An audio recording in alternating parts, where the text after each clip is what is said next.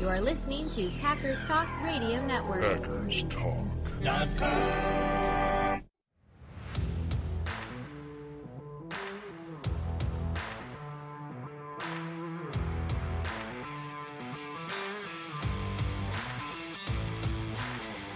You're listening to No Huddle Radio on the Packers Talk Radio Network, serving you up quick hitting news and analysis for Green Bay Packers fans. I'm joined by my friend Gil Martin, and my name is JJ Lahey. Gil's a writer for thesportsdaily.com and Cheesehead TV. And in addition to this podcast, I host the Daily Cheese Green Bay Packers News Update.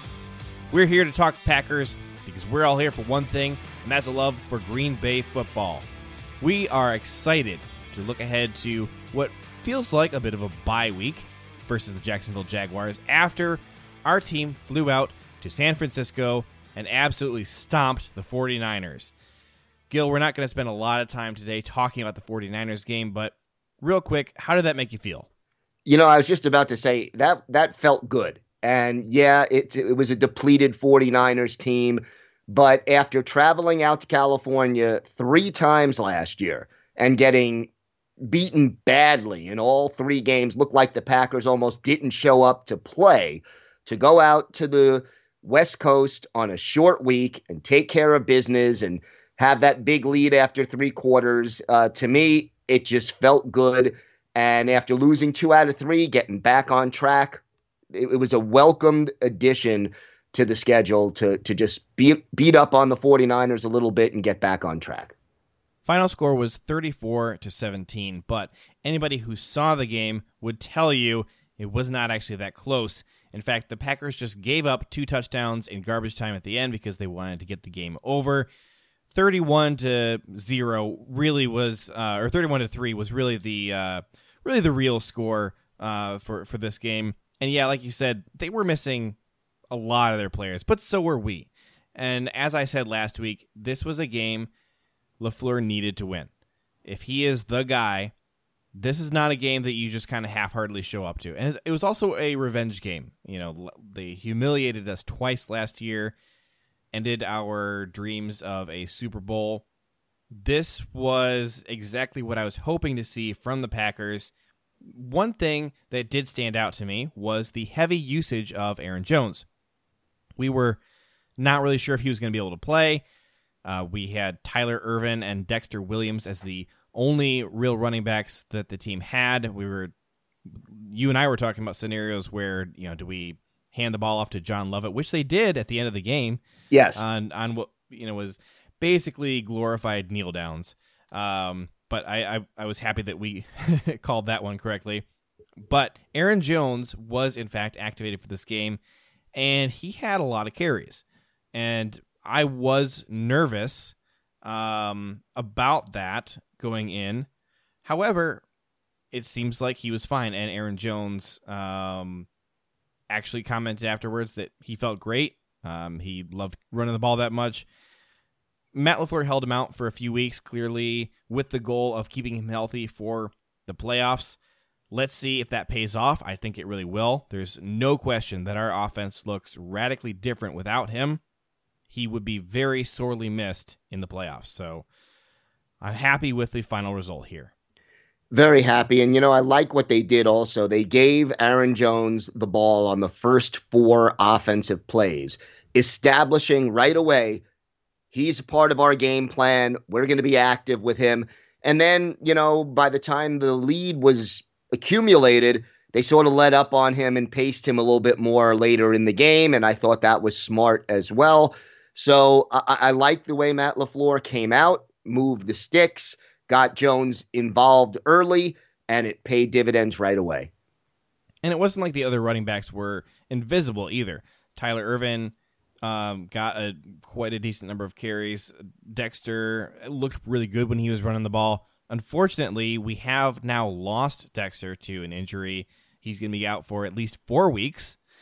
But the Packers needed to replace him on the practice squad. They signed a guy that um, you and I both really like, uh, Mike Weber from Ohio State. Yep. He was drafted by the Dallas Cowboys in 2019, spent some time with the Kansas City Chiefs. Both of those are some pretty crowded backfields, and there just was not any room for him to get any real touches. So if you're not really standing out in training camp and blowing people away, and remember there was no uh, no preseason this year, of course.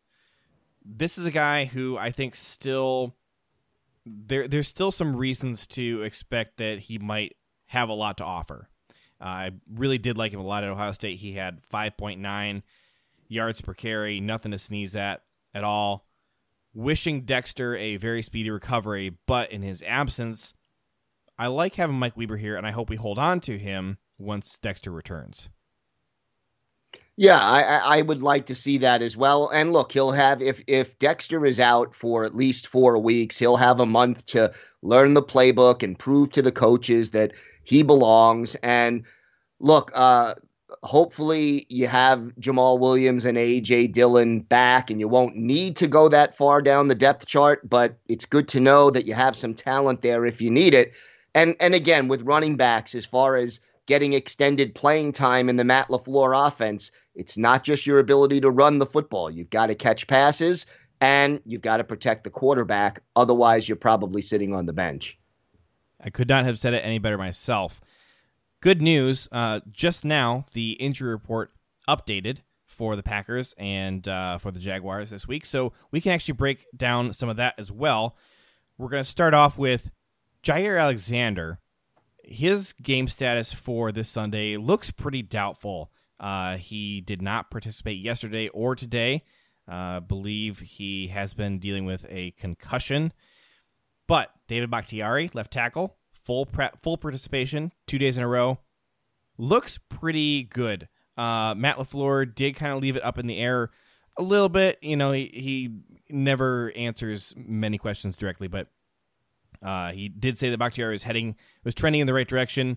And with Rick Wagner not participating at all, seems pretty likely that we could see Bakhtiari back at left tackle, bump Billy Turner over to right again. Also, um, we did have um, an absence today. Za'Darius Smith was not at practice, but it was not injury related. Welcomed a new son into the world, Xavion Grayson Smith, beautiful baby. So we're really happy for that addition to the Packers family. Gil, let's let's not beat around the bush here. The the Jaguars are not a great team right now but there are some things that we should be concerned about here.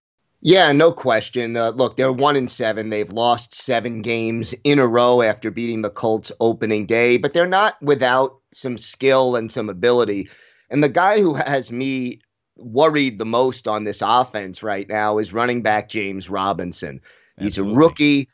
He's got 580 yards through eight games on pace for, you know, more than 1,100 yards, averaging 4.4 yards a pop. He's only 5'10, but he's 225. So he's one of those low to the ground, tough to bring down kind of runners. And the way the Packers sometimes struggle to wrap up opposing ball carriers and complete their tackles, it's got me a little bit worried.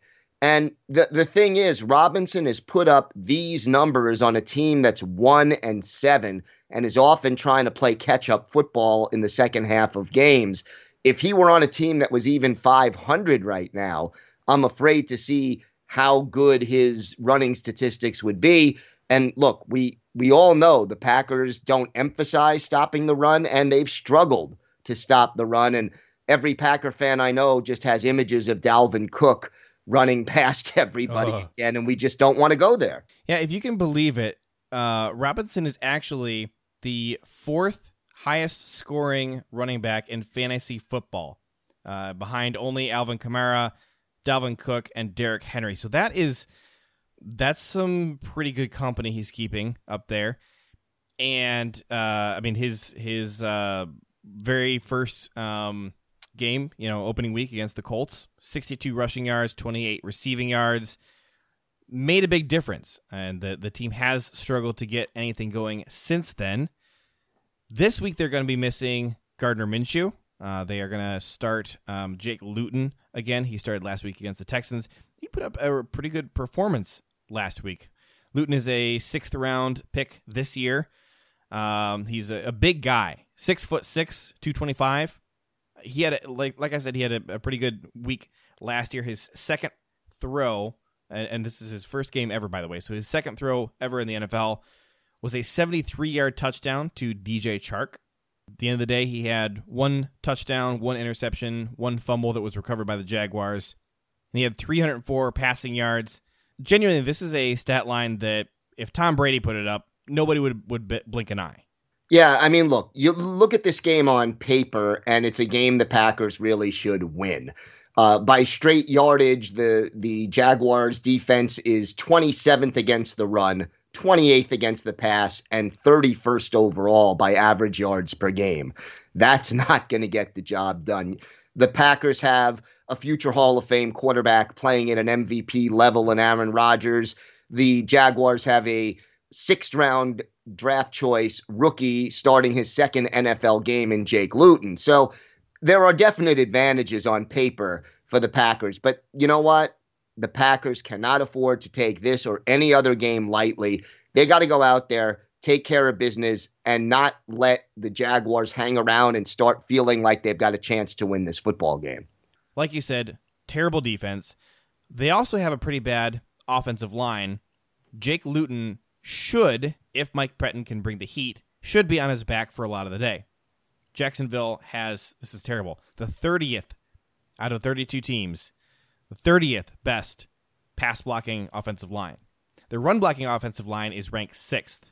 So, no question at all. Advantage Packers if you can keep them throwing the ball all day and not let them hand the rock off to James Robinson uh, all day long usually I want the Packers to lose the toss and to defer, uh, uh, you know, to win the toss and defer so the other team gets the ball first. I wouldn't mind getting the ball first in this game, marching right down the field. The Packers have actually scored on their first drive in all eight games this year. Mm-hmm. If we mm-hmm. could do it in a ninth and put Jacksonville back seven nothing, you know, right away, that changes the ten the tone of this football game, and I think that would be a great start for the Green Bay Packers. I'm interested to see if Allen Lazard can come back this week. Technically, the team does have until the Monday after the game to reactivate Christian Kirksey and Allen Lazard. Otherwise, they would be forced to put them on season ending IR. We know that's not going to happen.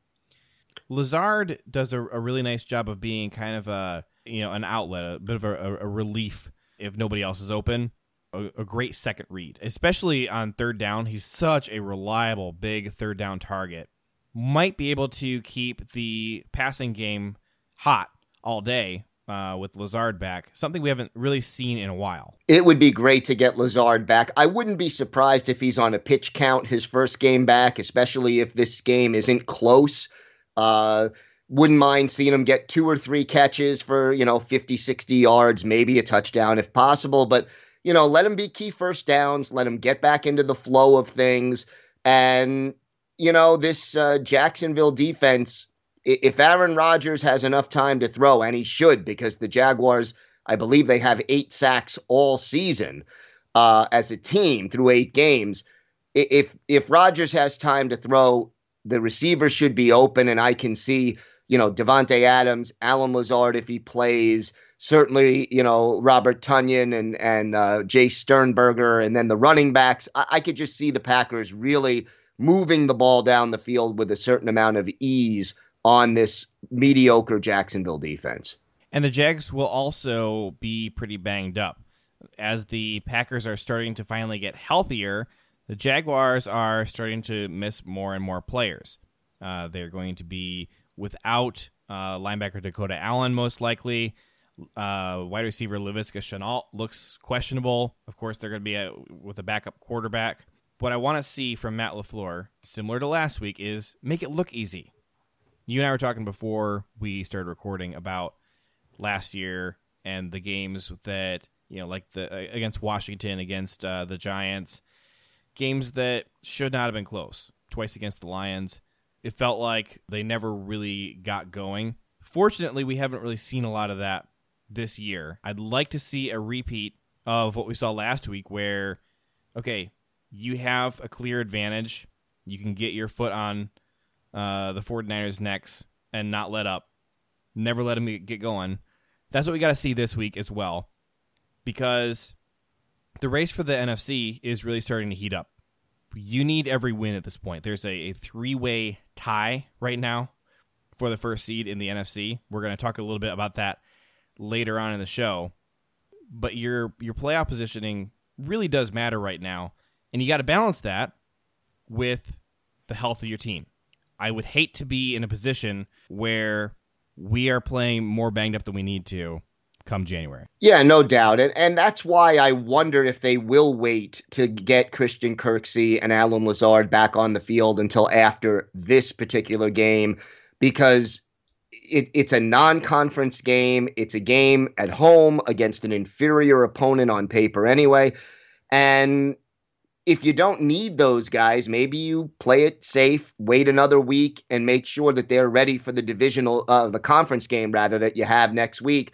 That has a lot more tie-breaking implications. That might also transfer over to cornerback as well, where Jaire Alexander clearly does not seem like he is in good shape to play, and the Jaguars don't have a lot of great receivers, and Kevin King. Mm, very iffy. So I would not be opposed to holding him out as well. One thing I want to point out there's a lot of familiar faces in this game. Uh, the Packers have three former Jaguars uh, as players. That would be Al Lazard, Tyler Ervin, and Marcedes Lewis. Also, offensive coordinator Nathaniel Hackett came from uh, Jacksonville. And then over on the other side, playing at safety, the Jaguars have uh, former Packer Josh Jones. Right. So this is going to be a, a, just a little bit interesting meetup. I, I imagine you'll see uh, a bunch of people, uh, you know, going over and slapping each other's backs, uh, you know, despite COVID. despite COVID, I'm uh, I'm I, I always like uh, you know these uh, remember me type games. Yeah, and and you know, surprisingly enough, or maybe it's not surprising, Josh Jones right now, second on the Jaguars with 61 total tackles and first in unassisted tackles or solo tackles. So I guess that says that, first of all, a lot of tackles are being made deep down the field by the Jacksonville Jaguars, but it, it also shows that Josh Jones has been active and playing a lot for the Jags defense this year. Let's turn our attention now to the NFC race because it's heating up. There's a three way tie at the top between the Seahawks, the Packers, and the Saints. If you actually check the standings on different sites, uh, apparently some of these sites don't really know how tiebreakers work because they have uh, the the different teams ranked differently. You know, some them tell you that the Packers are ranked number one. Some will say the Seahawks, which I believe is the actual correct answer. And then the Buccaneers are only one game behind. Uh, all four teams only uh, they have six wins but the Buccaneers have not had their bye yet. So they played one more game, and so they have lost one more game. Also, the Cardinals and Rams are at five and three. The Chicago Bears, I think, is where it does kind of drop off. And to be honest, the, the Cardinals are not a team that really scares me a lot either. But the standings here, especially in a year where there's only one playoff bye, they really do matter matter here. And man, I would love to finally get an NFC championship game hosted in Green Bay. I'm tired of going other places and losing. yeah, look, I, will take a win anywhere I can get it, but yeah, I mean, especially when you consider the the fact that you know New Orleans is a dome team, Tampa Bay is a warm weather team, uh, Seattle. You know, yeah, it gets pretty cold up there, but I don't think they want to come to Lambeau in January and and I'm not worried about Philadelphia to be honest with you. or or whoever wins that dumpster division. that's right. Someone someone's going to get six or seven wins and make the playoffs, and that's ridiculous. But that's hey, it, it happens every once in a while, and uh, yeah. So uh, I, I mean, yes, getting home field advantage. It's not quite as important this year because there are few, if any, fans in most stadiums right now but you still would much rather have these teams, especially you know some of these warm weather or dome teams, come up to Green Bay in February or January and try to fight the weather. And don't forget what happened last year when the Seahawks had to come to Green Bay in January. I liked the res- I liked the end result of that game. yes, it was rather satisfying. Well, you and I have actually kind of some strongish opinions about who the team to beat is.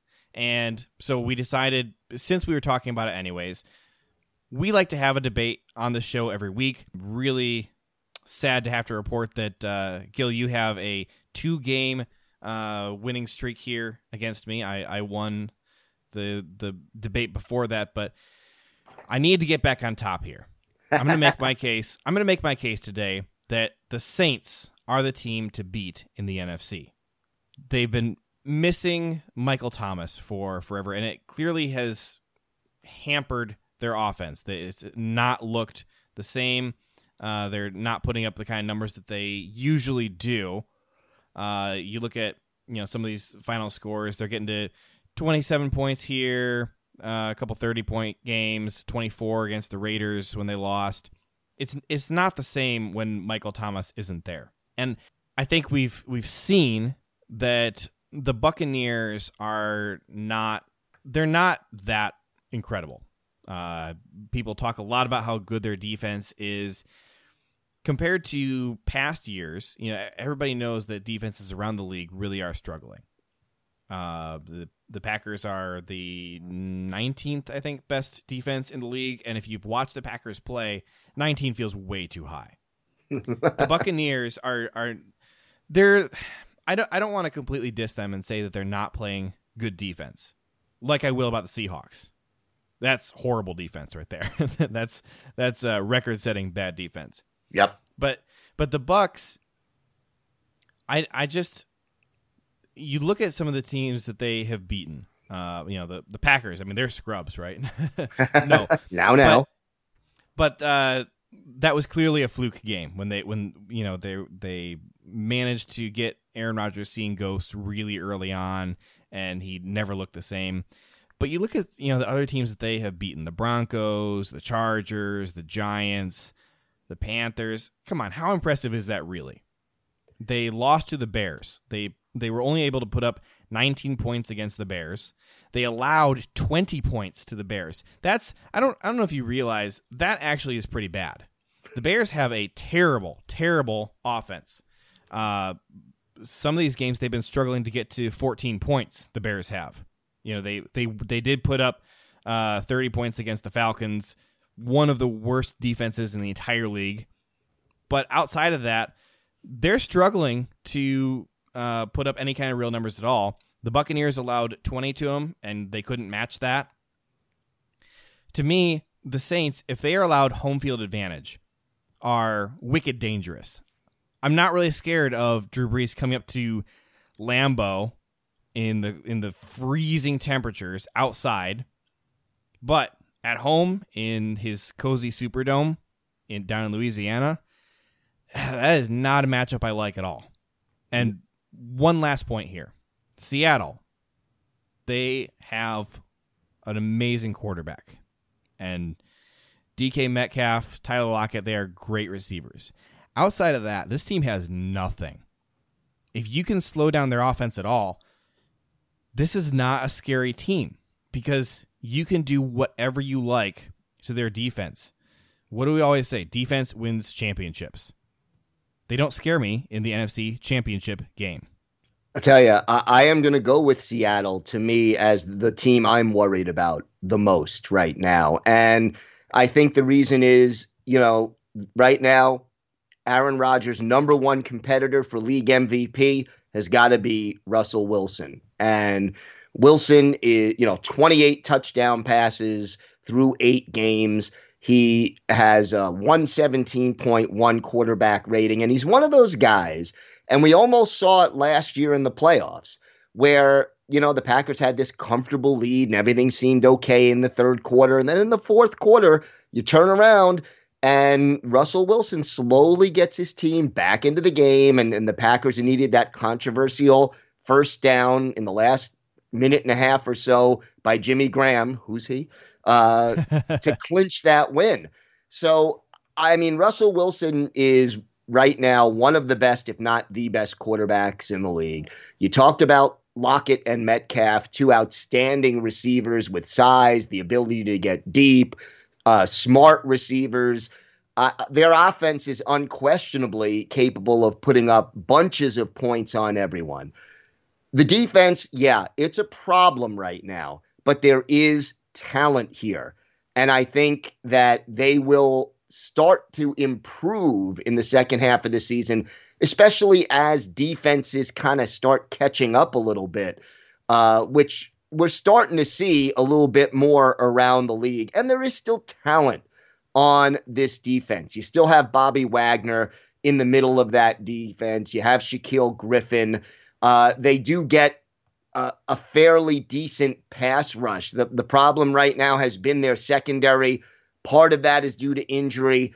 If their defense can just become average to slightly below average, this is a team with that explosive offense that they have and with a quarterback who is elite as Russell Wilson is that can beat anybody and and the other thing is, you know, you talked about home field advantage yeah, I don't want to go down to the to the Superdome in New Orleans and play indoors against Drew Brees, but I also don't want to go up to Seattle uh, in the wind and the rain and the cold and face Russell Wilson. And if there are fans there, which I don't think there will be, but even with reduced capacity, the fans in Seattle have a reputation for being among the loudest in the National Football League. So, I mean, I guess the bottom line is Russell Wilson is dangerous. Their offense is explosive.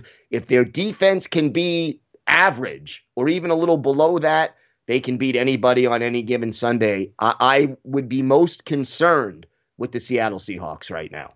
I will just add this defense is so historically bad right now. They have a lot of catching up to do to even get to just slightly below average. And they can't run the football either. So you're you're banking on just Russell Wilson scrambling and passing to try and beat every team uh, in the playoffs.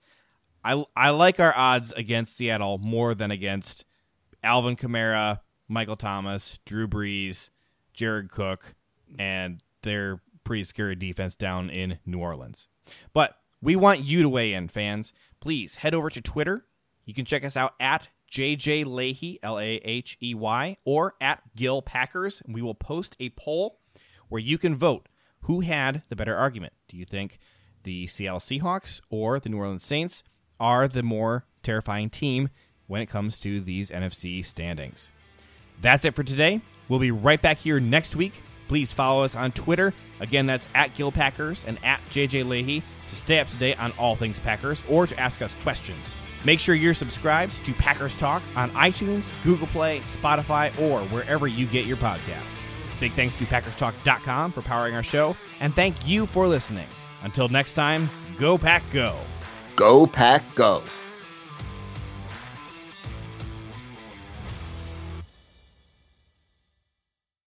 You are listening to Packers Talk Radio Network. Packers Talk.